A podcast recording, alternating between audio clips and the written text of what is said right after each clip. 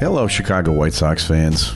I know that uh, you're all very excited these days because the Chicago White Sox, after a long uh, period away, are finally going back to the playoffs this year. Well, have we got a special treat for you this week on the Minutia Men Celebrity Interview? We're going to dip back into our archives and pull out this great interview with the man who played Shoeless Joe Jackson in the movie Eight Men Out. If, if you've seen the film, uh, you know that this is a uh, an iconic moment in White Sox history, and we get into the weeds of that film and lots of really cool stuff with D.B. Sweeney, the actor. Great stuff. I highly anticipate that you will enjoy it. Minutia Man Celebrity Interview is up next, uh, but first, listen to this other fine Opie show. I'm Mark Vernon. Join me and my co host Lou Costable each week for the Car Guys Report, Informed Automotive, the podcast where two regular car guys talk about what else? Cars. We'll tell you about what we've seen on the roads, what's happening in the industry, and share some great stories about our experiences in the automotive world over the past several decades. We guarantee it'll be fun, informative, and entertaining. It's the Car Guys Report, a Tony Lasano podcast, an Opie production on the Radio Misfits Podcast Network. The following is a Tony Lasano podcast, an Opie show on the Radio Misfits Podcast Network. This is the Minutia Men Celebrity Interview with Rick and Dave. Okay, Dave, our guest this week is an actor. Uh, he's been around for many years, uh, as long as we've been around. He's, he's got over 100 acting credits to his name going back to the 80s. He's been in some of our favorite movies and TV shows. Please welcome to the show DB Sweeney. Thanks for being on the show. Thank you guys. Appreciate it. Do, do your friends call you DB? They do, unless they're mad at me. Okay. do you live in Chicago? I do. I live in the suburbs. Well, how about that? Oh. I had no idea. suburb? Where are you living? In Hinsdale. Okay. Oh. Well, well, hey, Beautiful. you're one of us. Um, Yeah, I love it here. What's your address and social security number? So we can- uh, we're going to get into your latest project, which is uh, a very hilarious two dumb mix. Uh, but uh, first, if you'll forgive us, Dave here is a White Sox fan, and I think you can guess which one of your movies he has seen a thousand times. yeah, uh, Eight Men. Eight Men Out is one of my favorite movies. I mean, I just absolutely uh, that and Field of Dreams. We had Dwier Brown on a couple of months ago, who played John Kinsella. But I just, I, I think for my money, Eight Men Out is the, my favorite baseball movie. I think you're great in it, and it, and, and I love the Chicago connection, obviously, with the White Sox. And you guys had, you know, the cast had John Cusack and John Mahoney and Studs Terkel. Uh, tell us about that movie, or tell me about that movie, and please tell me how much you love the White Sox too. Can you do that? I'm a huge White Sox fan. Uh, you know, from the minute I got that role, I uh, I came in. I, I went to Comiskey. Uh, it was like in 1987, I think, and uh, uh, met the you know the White Sox people, and they were just great to me. And and after the movie came out, I went back to a game, and uh, I, hadn't been to a game because when I first came, they were on the road in '87 when I met the some of the uh, the staff, the brass, you know, Kenny Williams and a couple other guys. And uh, and then when uh, uh, when I came to see a game, I go down to my seat and I, I just it wasn't like I went through the team. I just bought some tickets because I just wanted to kind of experience it as a fan and just you know kind of walk in. So I go down to my seat with my buddy, and the beer vendor comes like in the second inning, and he comes and you know we you know I'm not averse to a beer on a hot day, but I, we hadn't ordered any, and the guy goes uh, he starts taking two beers out of his tray and handing them to us. I said uh, I said oh thanks how much do I owe you? And he goes, no, these are from the guy over there. He points to a guy like eight rows back, and he said, he said, uh, Shoeless Joe doesn't pay at Comiskey. Oh, And, uh, awesome. so, so anyway, we thought it was the greatest thing ever. Not, you know, not, you know, we could afford our beer, obviously, but it was just the idea of it. So by the sixth inning, we had about 12 beers backed up under our seats. And, and the thing was, it was just great. And no, it wasn't like people were coming over like, you know, can we take a picture? We want to hang out with you and bother you or whatever. Not that anybody bothers you when they come over. It's just, it was not like that. It was, it was just such a cool thing. It was like, they thought it was so neat that, that the movie had been made and that one of the guys from the movie was there. And so that, that's just a great memory I'll always have. So, Uh, do you think Shoeless Joe should be in the Hall of Fame? I mean, absolutely. If, if Ty Cobb's in there, if, uh, you know, there's so many people that are bad people that are in the Hall of Fame. And Shoeless Joe really kind of has a bad rap. That whole in that whole era of gambling, baseball wanted to have scapegoats of, that were gambling, but the reality was, in my research, what I found out, it, it, it it's pretty much backed up by Eliot Asinof, who wrote the book Eight Men Out as well, is that the players all bet on games. When they'd have a four game series, like if, if, if the White Sox went into Boston and there was a four game series, and the Red Sox won the first two games, the third game would be in play. The Red Sox would, would arrange with the White Sox who was going to win or lose that third game. And then really? if, the, if the White Sox, oh yeah, it was widespread. I mean, every team was betting all the time. And it's not in the movie, but because you can't do too many seasons in a movie. But the reality is, after the 1919 World Series, in the 1920 season, the White Sox were getting ready to, to throw the World Series again. Shoeless Joe Jackson was hitting 390, and he was having the best season probably of maybe of any hitter, you know, uh, you know, for before World War, War II. And that's when the hammer came down the next season, 1920. So the events of the movie condensed all this action, but the reality was Ty Cobb, everybody that was playing baseball was dumping games. You know, that was just the way they did it, and and the fans knew it. So whenever one team won two games in a row, the fans kind of knew, oh, okay, third game's in play. Wow. I had no idea. I mean, there's a book ab- about the 1918 World Series the year before uh, between the Cubs and the Red Sox. And that book kind of speculates that that series was thrown by the Cubs. Know, I think that's 17, 1917 World Series because the 1918 they didn't have one. No, it wasn't in 1918 because they did it early. They did it like the season Oh, ended oh, in. September, uh, and they did it uh, because the White Sox were in the 17 World Series. This is like the only area of knowledge I have. So, Yeah, I mean, I'm, but I I'm a didn't little gray on the know. I did not know this about the, uh, the the widespread betting during the seasons. I had no idea. yeah, the players felt like you know the the whole point was to win the series. So if you won the series of games, you, you could lose one of the games within that series, and nobody was nobody was really hurt by it. Oh, that's very cool.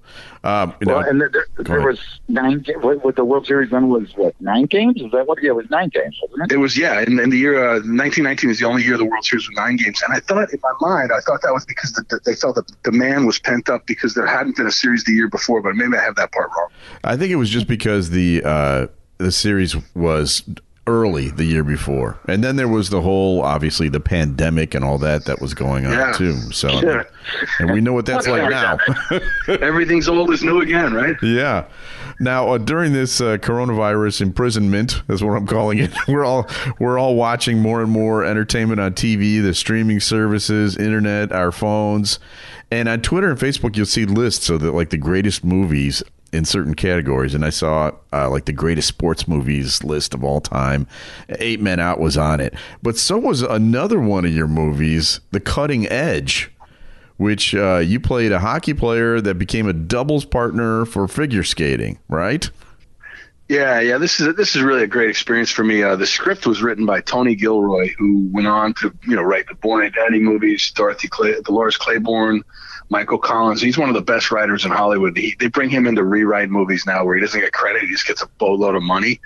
But the Cutting Edge was the movie that launched him, and that script was just word perfect. And they brought in Moira Kelly, who who was just the perfect um, uh, foil for my character. you Yeah, know, she was really good kinda- too. Hockey player. She's terrific, and uh, she was so good in that movie. I think it, it hurt her career in a way because people assumed that she was such a you know rhymes with witch that that they didn't want to work with her. And and the movie was was directed by Starsky, right? yeah, yeah. Paul Michael Glaser directed it, and uh, we had the guy. Uh, our camera operator was Jon Cassar, who went off to become the uh, the boss on 24 and a bunch of other shows. So he, he became a great filmmaker in his own right. Well, yeah, I highly recommend that movie. It's it's a movie that kind of went under the uh, radar. Um, but uh, I watched it after I saw it on the list, and it's really fantastic. I don't know how I missed it the first time around. Oh, well, thanks. You know, we, we both learned to skate for that movie, and they gave us a three month period where we, we both went to the same rink in New York City, where I was living in the city, she was living in Long Island. And we'd meet at this rink at seven o'clock in the morning called Sky Rink on 9th Avenue in New York, on the, you know, like on the eighth floor of this building. It's not there anymore. And MGM rented out the rink for us. So very early on, I discovered how to tweak more and how to get her going the same way the guy tweaks her in the movie. And they had a rule that during figure skating time, it was a sign in the rink, you can't have hockey skates on on the ice. And during hockey skating time, you can't have figure skates on the ice, which is just a stupid rule. It that is somebody a made. stupid You rule. know, I mean, So anyway, uh, but I but MGM had rented out the ice. So my opinion was we were exempt from the rules because we had rented out the Hey, ice. we're Hollywood stars here. Rules do not Yeah. apply to us. well, but nobody else was on the ice. It was No, me and know, Moira. But kidding. Moira was like, she was like, no, we have to follow the rules, and it really irked her. So as soon as it irked her, I did it every time, and and that just so that that kind of, and then she would find things to do to irk me, and and and you know, we obviously were just poking and teasing each other, but it was it was great, and it led right into the movie. Yeah, that's that- wonderful. Hey, you got any good uh, Charlie Sheen stories from the days that you were uh, Two and a Half Men when you played Larry on Two and a Half Men? Well, when, you know, Charlie was gone by then when I when I did Two and a Half Men, but I but I had golden days of Charlie during uh, Eight Men Out, and then uh, yeah, he was before that. Men Out. Yeah, so here's the story of how he got into Eight Men Out. We did a movie called No Man's Land, which is about stolen cars, and during that movie, Charlie went from uh, you know Martin Sheen's kid that nobody ever heard of to the cover of Time magazine. During while we were filming, because of Platoon was about to come out and won all the Oscars. So I watched him transform from you know being nowhere to you know to a big star. Anyway, we finished that movie. I go off to learn to hit left-handed uh, for Eight Men Out because you know I've got six months to learn how to hit lefty before we start filming. And Charlie goes off to do Wall Street. So I visit him in New York on the set because I live in New York at that time. And we go out to McSorley's Ale House. And Charlie loved baseball. I knew that from when we worked together. And, and he was, uh, you know, a huge fan, Cincinnati Reds fan. We, we talked about it all the time. So I said, Charlie, we got to do this movie, uh, Eight Men Out. And, and you know, it, over a couple of beers. And, and uh, he said, yeah, yeah, let's do it. I said, it's about the White Sox. They throw the World Series. I said, I'll, I'm going to be the left fielder. You'll be the center fielder. It'll be awesome. Well, what I didn't tell him was that I was playing the iconic Shoeless Joe Jackson, and he was playing Joe Blow. yeah, right. And so, so he he never read the script.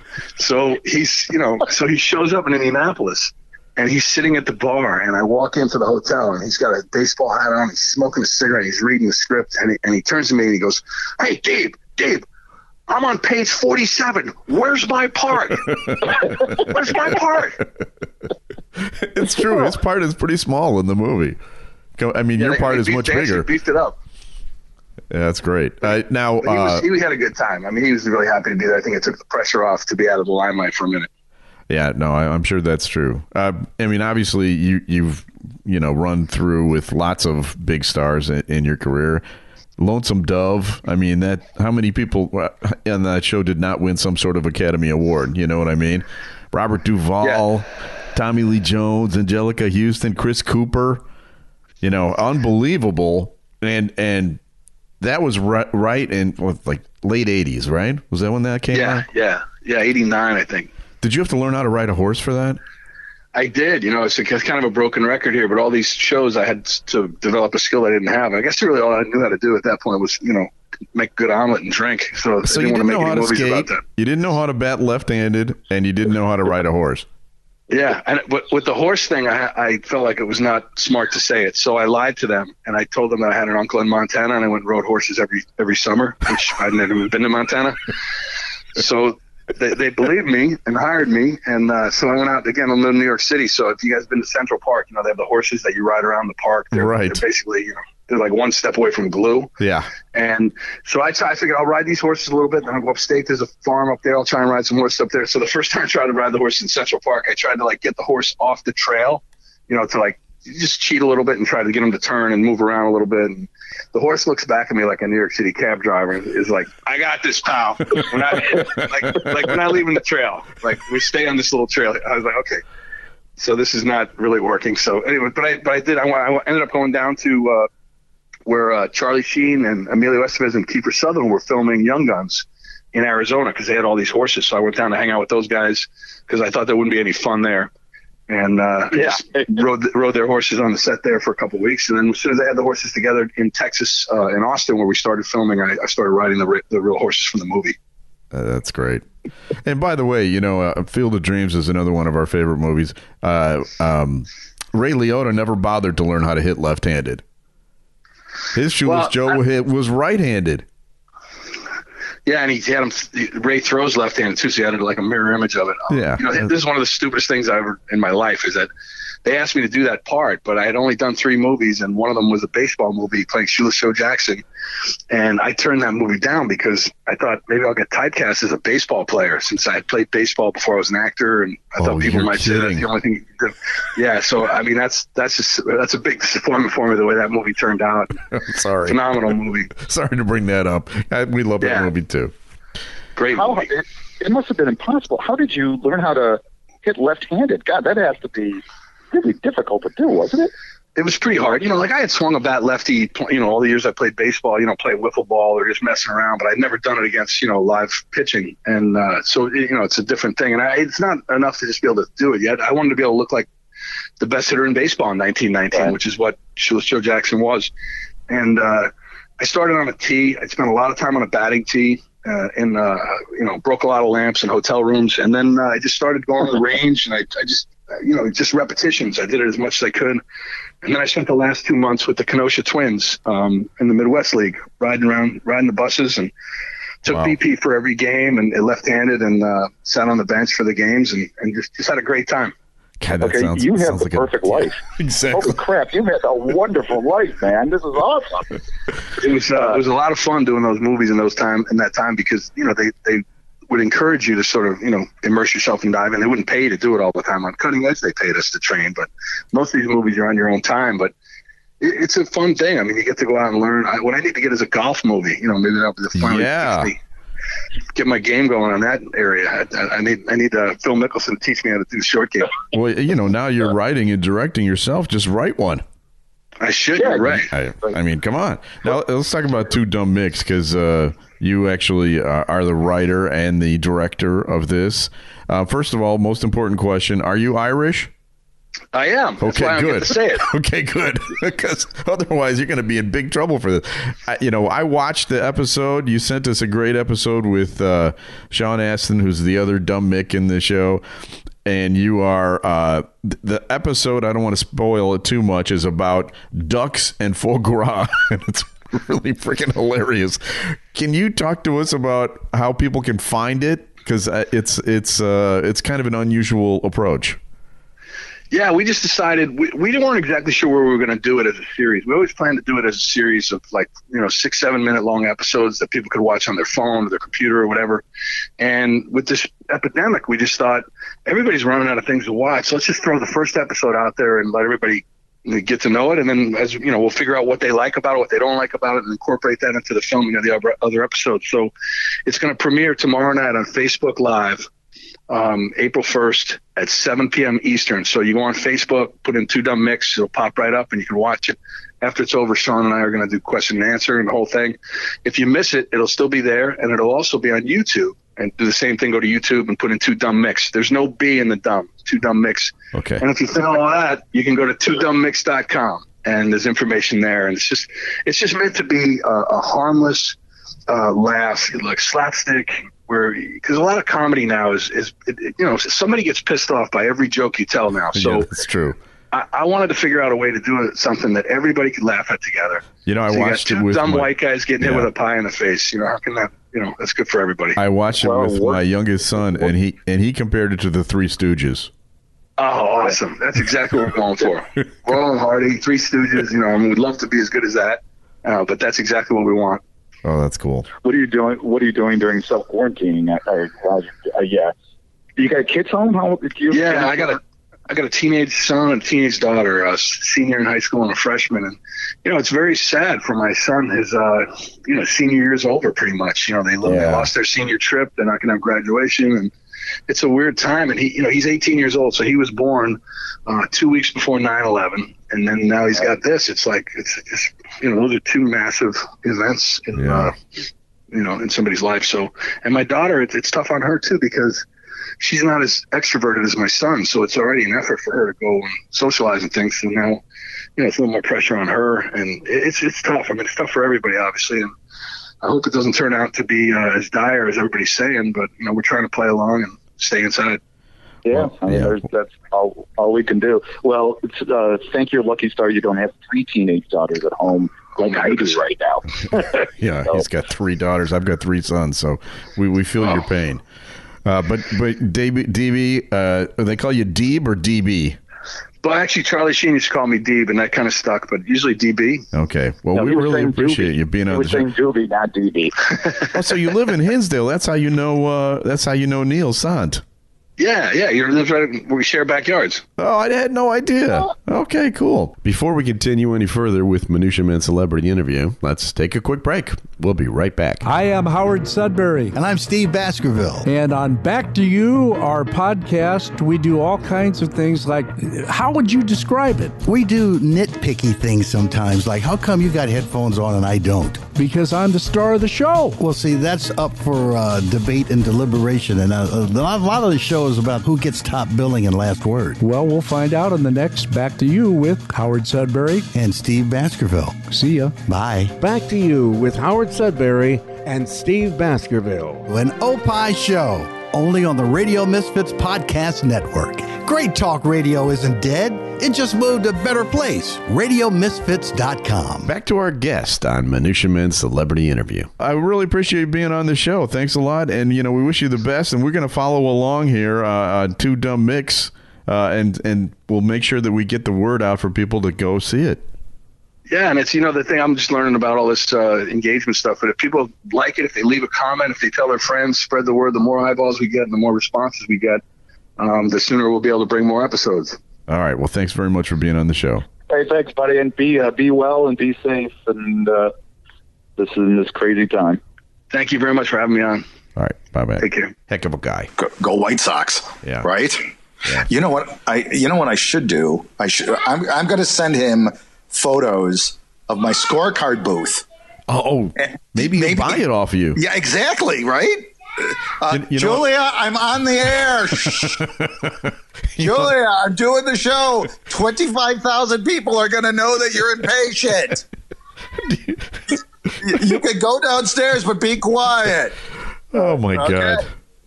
All right then. Uh, you know what I was thinking? He he does that show with Sean Astin, right? Yeah, yeah, yeah. Two uh, Dumb Mix. Two Dumb Mix. I- Imagine you're in Chicago, and that's where they film it. They film it in Chicago, and there's Shoeless Joe and Rudy, right? right, right. Sports legends. What are you guys doing? That's it for this week's Minutia Men Celebrity Interview. Uh, thanks very much to DB Sweeney for being on the show. Special thanks to our executive producer, Tony Lasana with opishows.com. Opie is hippo backwards, O-P-P-I-H shows.com.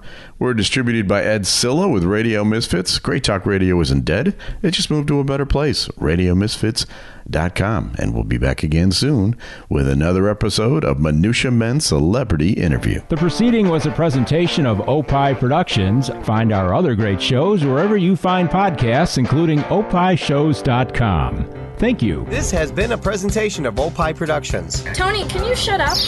All right, Adam, what uh, country are you from? I am from England. What is the best soccer league in the entire world? The English Premier League. What is your day job? Director of Coaching for Illinois Youth Soccer. So, if you were, say, a fan of English Premier League and you wanted to hear the, the opinions of someone who is from England, who knows a lot of soccer, what podcast would you tell people they need to listen to? Free Kicks with Adam and Rick.